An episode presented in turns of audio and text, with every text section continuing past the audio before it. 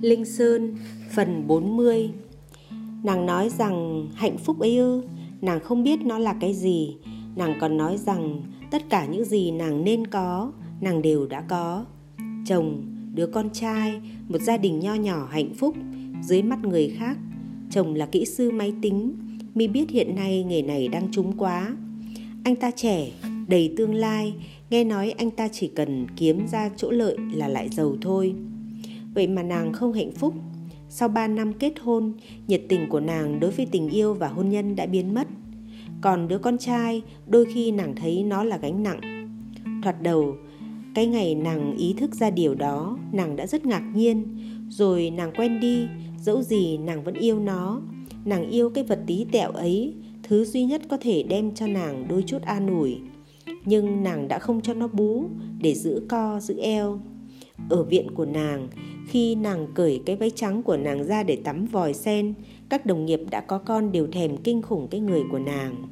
Lại váy trắng, Mi nói, đó là cô bạn của nàng. Nàng nói, cô ấy luôn kể với nàng về nỗi khổ não của mình. Nàng nói nàng không thể bỏ hết ngày ra chỉ để nói đến con cái với bạn đồng nghiệp và để đan áo len cho con, cho chồng lúc công việc rỗi dãi. Một người đàn bà đâu có phải là nô lệ của chồng con, Dĩ nhiên là nàng đã đan áo cho con Nhưng mọi phiền muộn của nàng Chính lại đến từ cái áo len ấy đấy. Nó làm sao chứ cái áo len ấy? Nàng muốn tiếp tục Nàng muốn mi tiếp tục nghe nàng. Mi không được ngắt lời nàng. À em nói đến đâu rồi nhỉ? Nàng hỏi. Em nói đến cái áo len và những phiền muộn mà áo len gây ra. Không Nàng nói nàng chỉ tìm thấy chút chút êm mà Khi nghe đàn phong cầm Và các bài hát trong các thánh lễ ở nhà thờ Đôi khi chủ nhật nàng đi lễ nhà thờ để cho chồng con để cho chồng trông con.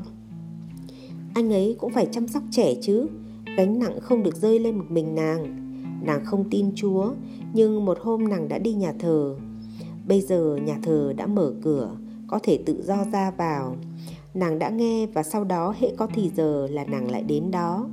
Nàng cũng yêu Bách, đúng thế, nàng nghe nhạc cầu siêu Requiem của Bách. Nàng ghét ghê gớm nhạc theo mốt hiện nay Nàng không thể vượt qua được các phiền muộn của nàng nữa. Nàng hỏi có phải nàng kể nghe quá lộn xộn không? Nàng nói nàng đã bắt đầu uống thuốc ngủ. Nàng đã gặp bác sĩ. Ông ta nói nàng bị suy nhược thần kinh. Nàng cảm thấy mệt mỏi dễ sợ. Nàng không bao giờ ngủ ngủ ngủ no mắt. Nhưng nếu nàng không uống thuốc ngủ Thì nàng sẽ chẳng thể nào ngủ được. Nàng không bị lãnh cảm Mi không được hiểu lầm như thế. Với chồng, nàng đã biết đến cực khoái, anh ta không để cho nàng cảm thấy không thỏa mãn. Mi không được tưởng tượng ra cái đó, anh ta còn trẻ hơn Mi nhiều, đó là một cái đầu rất dám làm. Anh ta có công việc, anh ta có cả một chút tham vọng, một người có đôi chút tham vọng chẳng có gì là xấu. Anh ta thường giam mình suốt đêm trong phòng làm việc vì anh ta sợ ở nhà bị thằng con pha đám.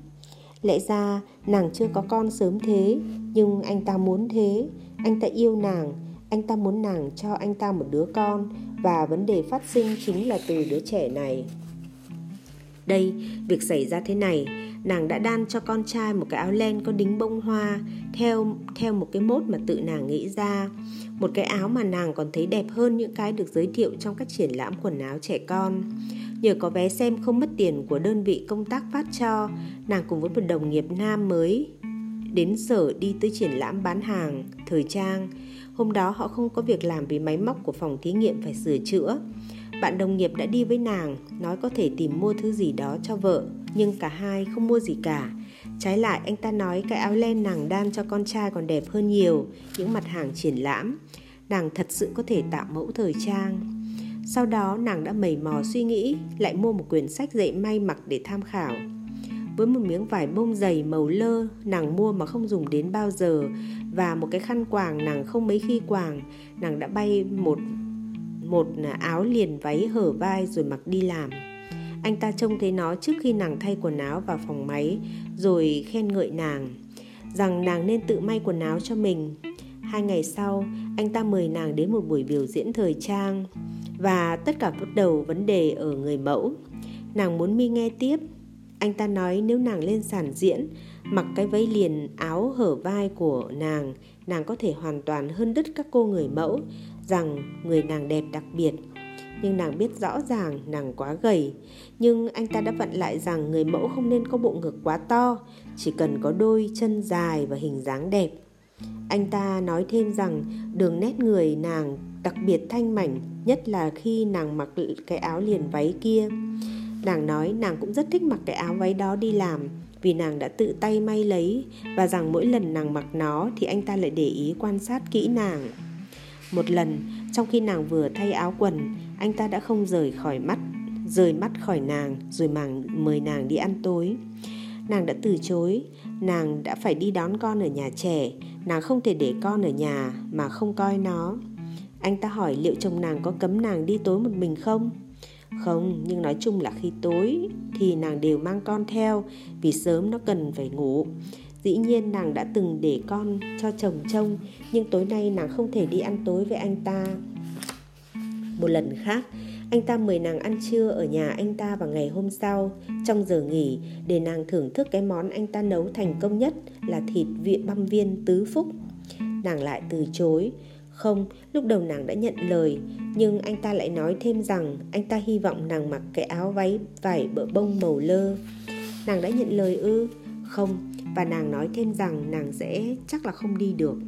Nhưng hôm sau, nàng đã đi làm với cái váy kia và buổi trưa thì nàng đến nhà anh ta.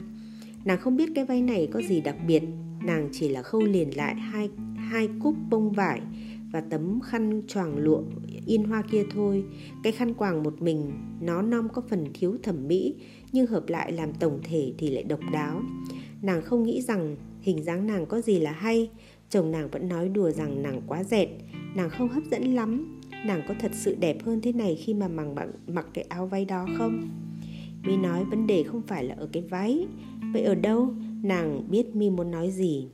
Mi nói mi không thấy mi nói mi không nói vấn đề ở đâu nhưng dù gì cũng không phải là ở cái áo liền váy. Nó ở chỗ chồng nàng rất thờ ơ đến quần áo nàng mặc. Nàng nói nàng chẳng muốn quyến rũ ai cả. Mi vội vã thanh minh rằng mi không có ý định nói gì cả.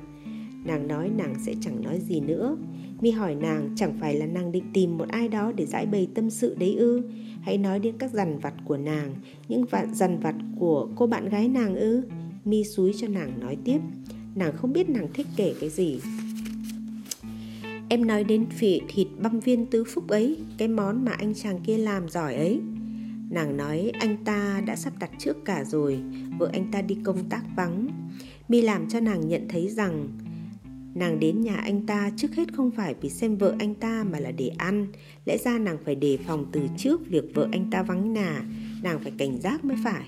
Nàng thừa nhận rằng đúng là như thế, nhưng nàng càng giữ gìn thì lại càng căng thẳng hơn lên. Và khả năng tự kiểm soát càng yếu nữa đi. Nàng đã không thể kháng cự khi anh ta thấy cái áo liền váy. Nàng chỉ còn biết nhắm mắt lại. Em không muốn nhìn thấy em mất lý trí đi như thế này chứ gì. Vâng đúng thế. Em không muốn thấy em cũng điên rồ như ai phải không? Nàng nói nàng đã ngu xuẩn. Nàng không nghĩ tới sẽ thành ra như thế. Nàng biết rằng dạo đó mình không hề yêu yêu hắn. Chồng nàng còn hơn hắn ta mà, Ở bất cứ mặt nào.